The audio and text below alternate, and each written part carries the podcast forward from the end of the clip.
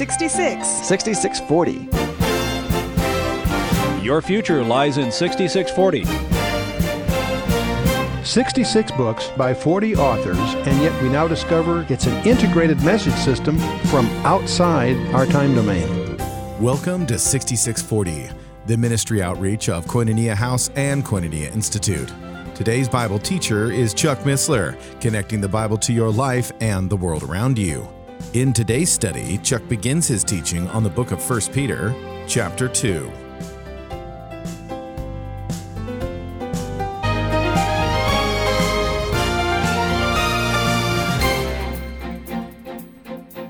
Let's start with a word of prayer. Father, we thank you for who you are. We thank you for this time together. We thank you for your word, and we thank you for the Apostle Peter and the lessons he has for us. We pray that through your Holy Spirit, you would open these scriptures to us that we might grow in grace and the knowledge of our Lord and Savior, our coming King, in whose name we commit this time. Amen. Okay, we are exploring the epistles of Peter. And these are colorful epistles, because here's one of the most colorful characters in the New Testament. Of all the disciples, the one we all, I think, feel the most comfortable with is this character we call Peter, Simon Peter. And uh, so we enjoy his uh, antics all through the Gospels, sometimes right and sometimes wrong, but always colorful. And uh, so uh, he's written two letters. And he also had two events in his life that really seemed to have impressed him.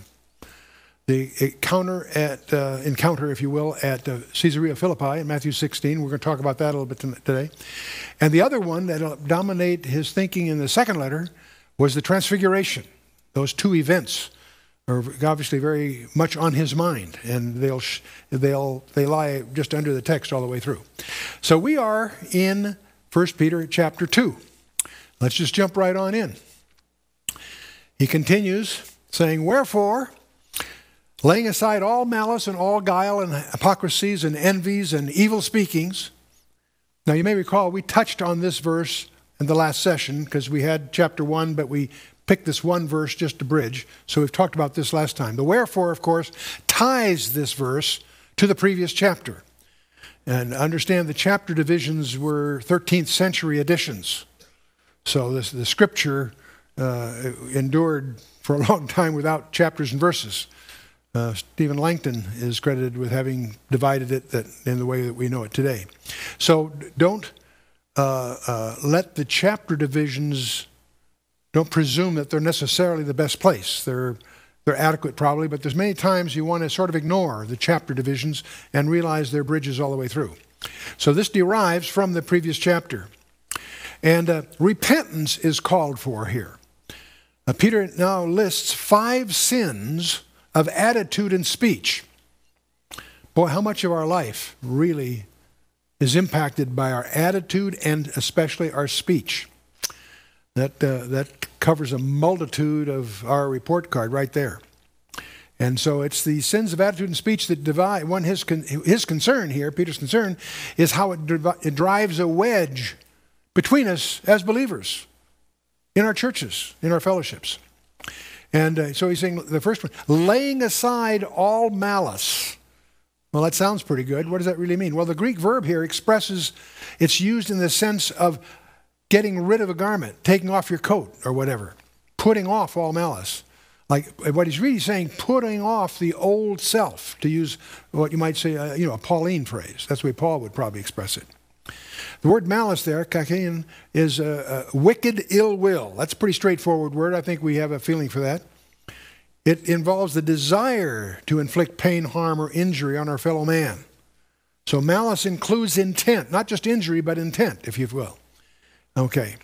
So, and I want you to notice all is in here three times. All malice, all guile, all evil speakings. In other words, no exceptions.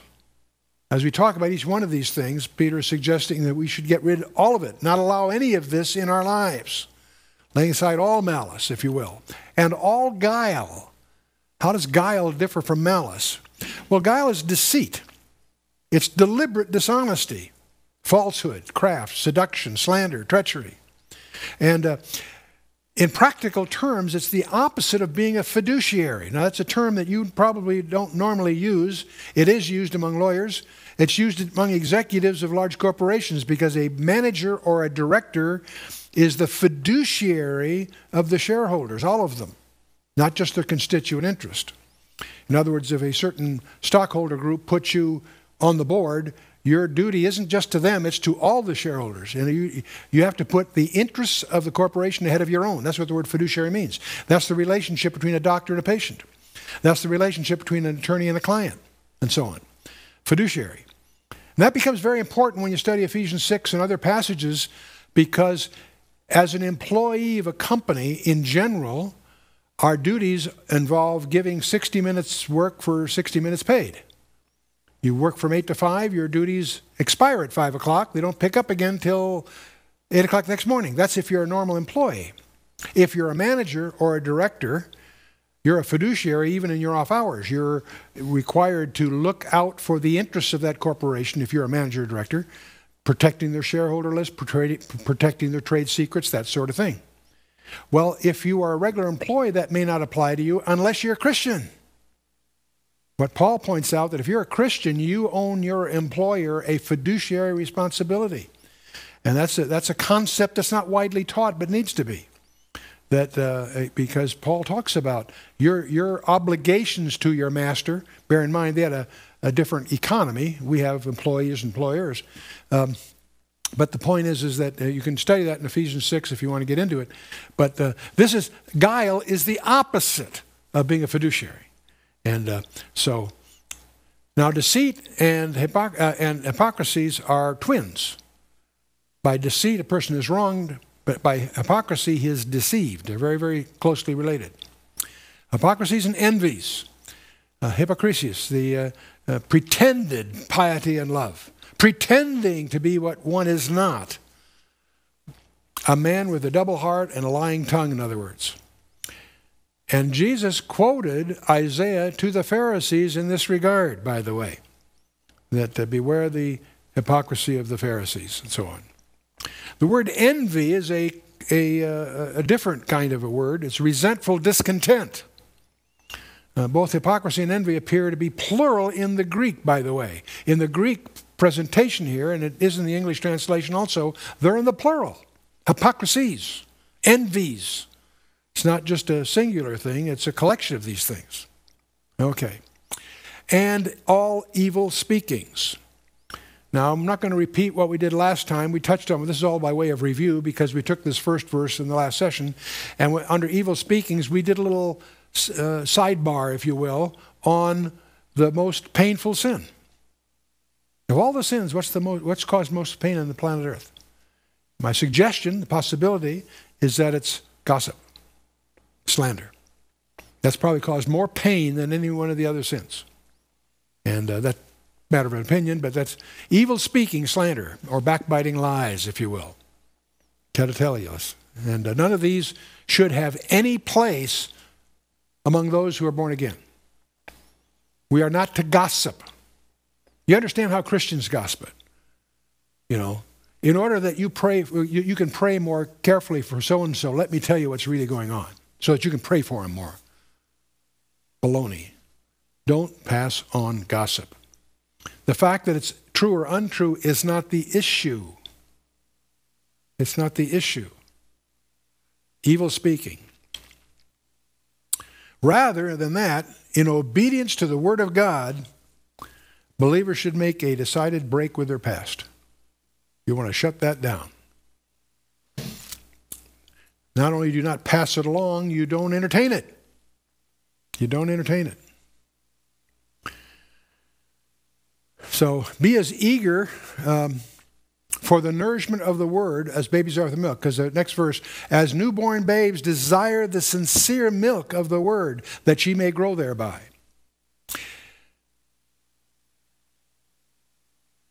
the sincere or unadulterated is what the word really means milk of the word. It's interesting that Peter here is emphasizing the basics, the milk of the word. That's in contrast to Paul's letter to the Hebrews, in which he scolds them for limiting themselves to the milk of the word and not dealing with strong food, the meat of the word. And I'll leave it to you to go ahead and study what the differences is. And uh, it's interesting, though, Peter's treating his readers like newborn babes. In other words, their life depends upon the next feeding. That's probably true of all of us. We all need a, a continual a diet. After believers cast out the impure desires and motives that we talked about in verse 1, they need to feed on wholesome spiritual food that produces growth. The word sincere, unadulterated, if you will, is deliberately contrasted with the word deceit. Get rid of deceit, but replace it with the sincere milk of the word.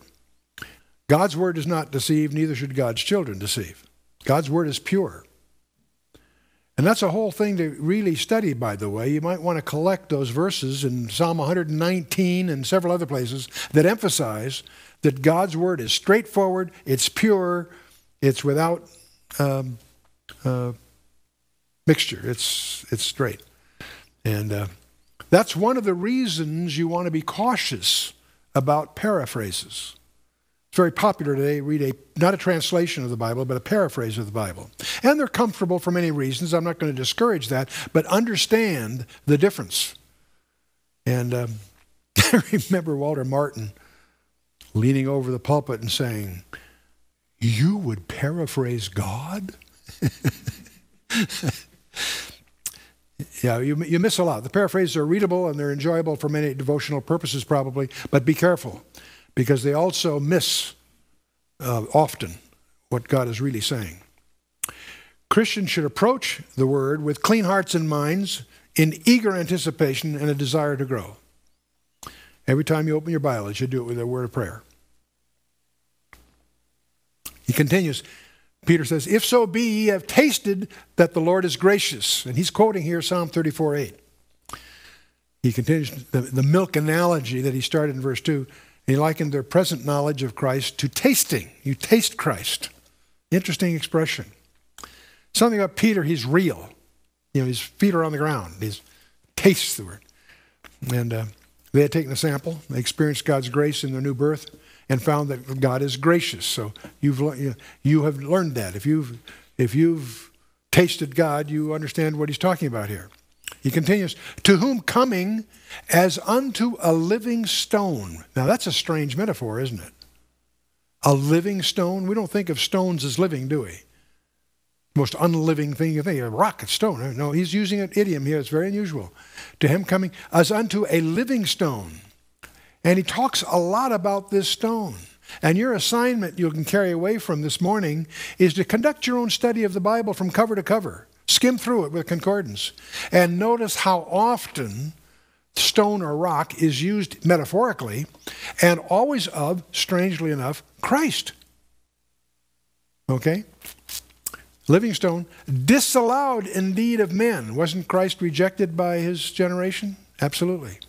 But chosen of God and is precious. He's going to, we're going to elaborate this a little bit. A living stone. Now, one reason this comes up here, and I want to highlight this to you, when you study Matthew 16 and the, the uh, encounter at Caesarea Philippi, where Jesus says, uh, uh, you know, whom, whom do men say that I am? Whom do you say that I am? Peter says, Thou art the Christ, the Son of the God. And Je- that's his finest moment, you know. And, and Jesus says, uh, Upon this stone I will build my church. And all kinds of groups, Catholics in particular, but others have also felt that that refers to Peter as the first pope and that sort of thing. No, he's referring to himself, actually. And the guy that, there's a lot of different views about Matthew 16, what Jesus meant by that. I'm going to suggest that the guide should be Peter. He was there. And he talks about it here. And the stone he's talking about isn't Peter, it's Christ.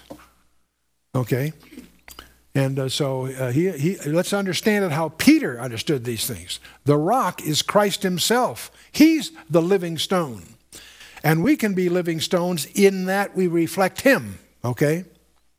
So every believer is also a living stone, made such by grace. But the root idiom, the focus idiom, is the rock that is Christ. Paul even says so in 1 Corinthians 10 4 when, we when we read in Numbers and so forth, the, where they came to the rock in the wilderness and, and, and uh, the rock was struck by Moses and out came the living water, Paul identifies that as a type by saying that rock that followed them in the wilderness was Christ. 1 Corinthians 10 4. And it happens twice. The first time he's told to strike the rock and he does, and the water comes out. The second time, at Rephidim, Paul, uh, uh, Jesus tells Moses to speak to the rock. But Moses is really upset, so he strikes the rock a second time, and God is upset with him. He calls him aside. You didn't represent me faithfully. You gave them the impression that I was angry. He wasn't angry. And because of that, Moses did not inherit. That's a shocker. He spent 120 years 40 before he left Egypt, then 40 years in the backside of the desert with Yvonne De Carlo there and all that, and then 40 years leading through the wilderness. He was 120 years at, in service, and he's in the penalty box. He dies able to see the promised land but not enter it, which was his inheritance. He didn't get to inherit. Don't feel too sorry for him because he's not through yet. Because he was at the staff meeting in Matthew 17, we call the Transfiguration, and I suspect that he's one of the two witnesses, and he and Elijah have unfinished business that takes care of in Revelation chapter 11. So he's, he's, he's going to do all right. But the point is, um, it's important to take God seriously. And he didn't follow God's direction. If he had, then the rock, those two rock experiences, would describe the first and second coming, smitten in the first one and in glory in the second. But anyway, to whom coming, the participle here, the tense and voice indicate that this coming is a personal, habitual approach. It's an intimate association of communion and fellowship between believers and their Lord. It's when he says to whom coming. That's what he's talking about here. It's the tense and voice, uh, personal, intimate, habitual. Peter is going to develop and explain this metaphor of the stone in the coming verses. So this, this chapter has a lot to do with what do we mean by this peculiar phrase, a living stone? A living stone. He said the stone's living. It has life in itself and gives life to others. That's why he's using this phrase. Stones don't normally do that. His metaphor does here.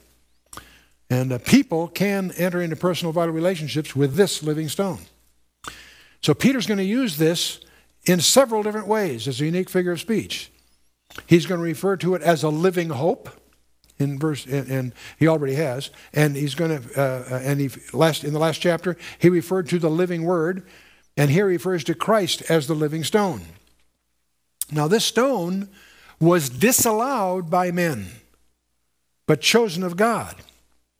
Christ was disallowed and rejected by men.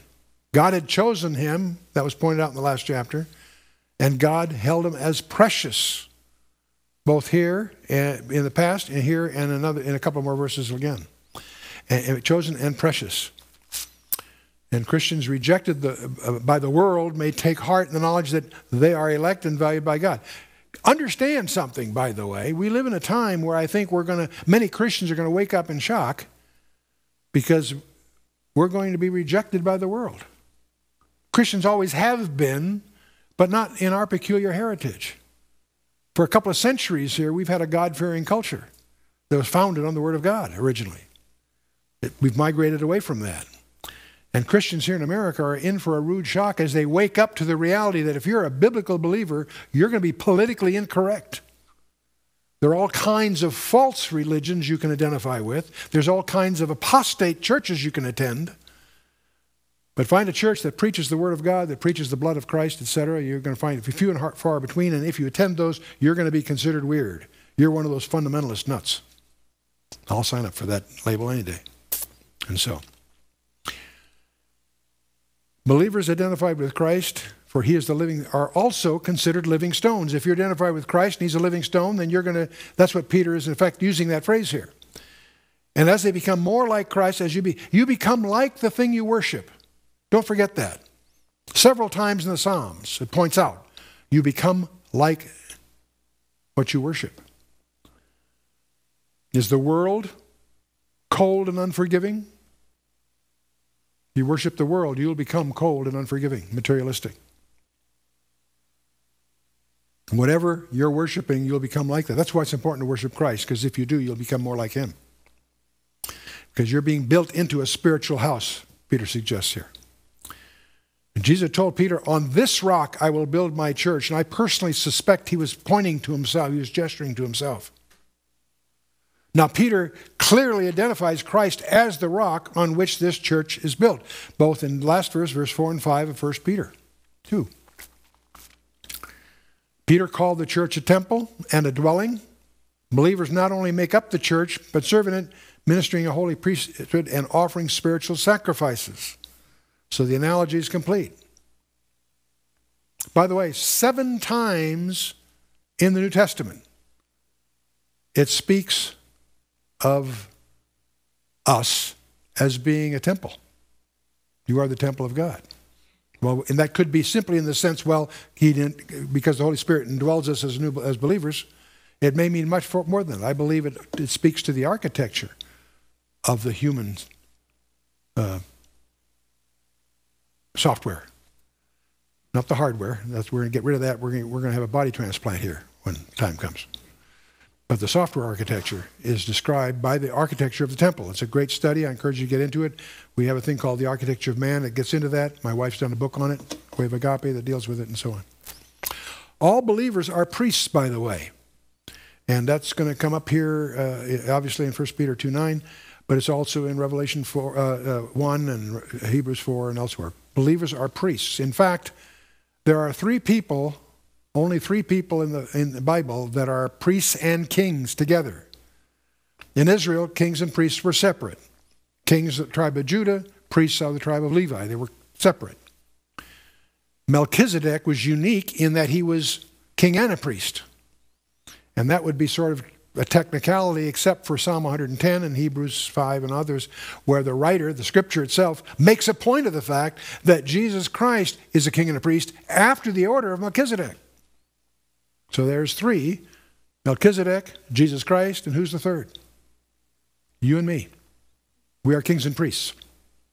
Peter so describes it here, and it's critical for your understanding of Revelation 5 and on to understand who the 24 elders are, because they identify who they, they are. Despite a lot of people writing about that get confused, they make it quite clear who they are. They're kings and priests. They are the redeemed. They rep- the 24 represent collectively the, the, the uh, redeemed and need no other mediator than Jesus Christ to approach God directly. He's our high priest, in other words. So uh, we're a holy priesthood to offer spiritual sacrifices. We're to offer sacrifice. That's what priests do, by the way, is offer sacrifices. And uh, before the law was given, the, ho- the, head of the house was the priest of the house. After we get into the, the when they failed under the law, we, it was relegated to the Levitical priests. In the, in the uh, millennial temple, described in Ezekiel 40 through 48, the Levites are relegated to routine service, not being priests at all. Has to be the sons of Zadok, and it's a very different situation there. Interesting to study.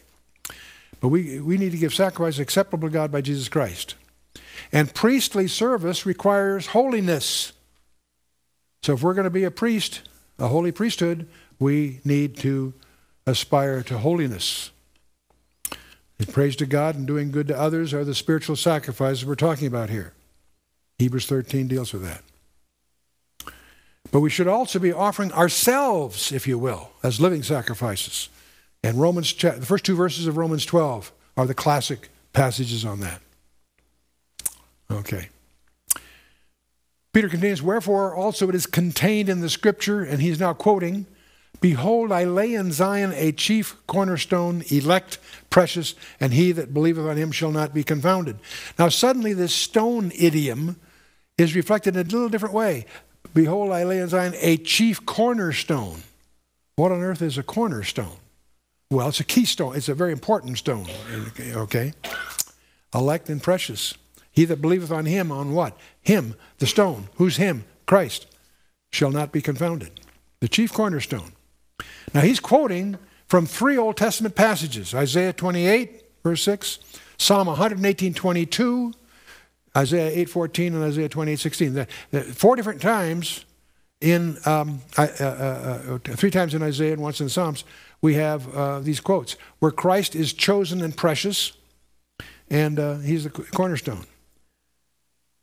See, now a cornerstone is that visible part which is intended to represent what the whole building uh, stands on, if you will. Now, obviously, it's on the corner, but it is representative then of the whole building, is the idea. But I, uh, Psalm 118:22 is perhaps the key passage here, for a number of reasons I'll come to in a minute. Um, but whoever believes on him will not be put to shame. Now, in the Greek, they have a double negative here. Now, in English, if you have a double negative, it reverses. You know, you can't go there no more. Well, that's not a good example. Anyway, the point is a double negative is something in, in English grammar you want to avoid because it reverses itself. In Greek, it works differently. A double negative is intensive. That means it's really no. You follow me? Negative, okay.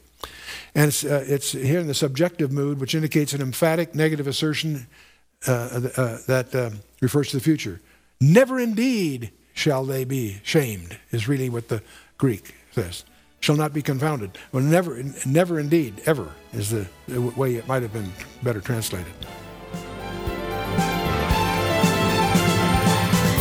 You've been listening to 6640, the ministry outreach of Koinonia House and Koinonia Institute. Today's Bible teacher was Chuck Missler, teaching through the book of 1 Peter. Download the new K House TV app to access an ever growing collection of free resources visit the Apple or Android App Store or search K House TV on your Roku or Fire TV streaming device. Thank you for listening to 6640 and for your continued prayerful support of this ministry. Until next time, as we continue this series, may God bless you with the knowledge of His Son, Jesus Christ, as you study His Word.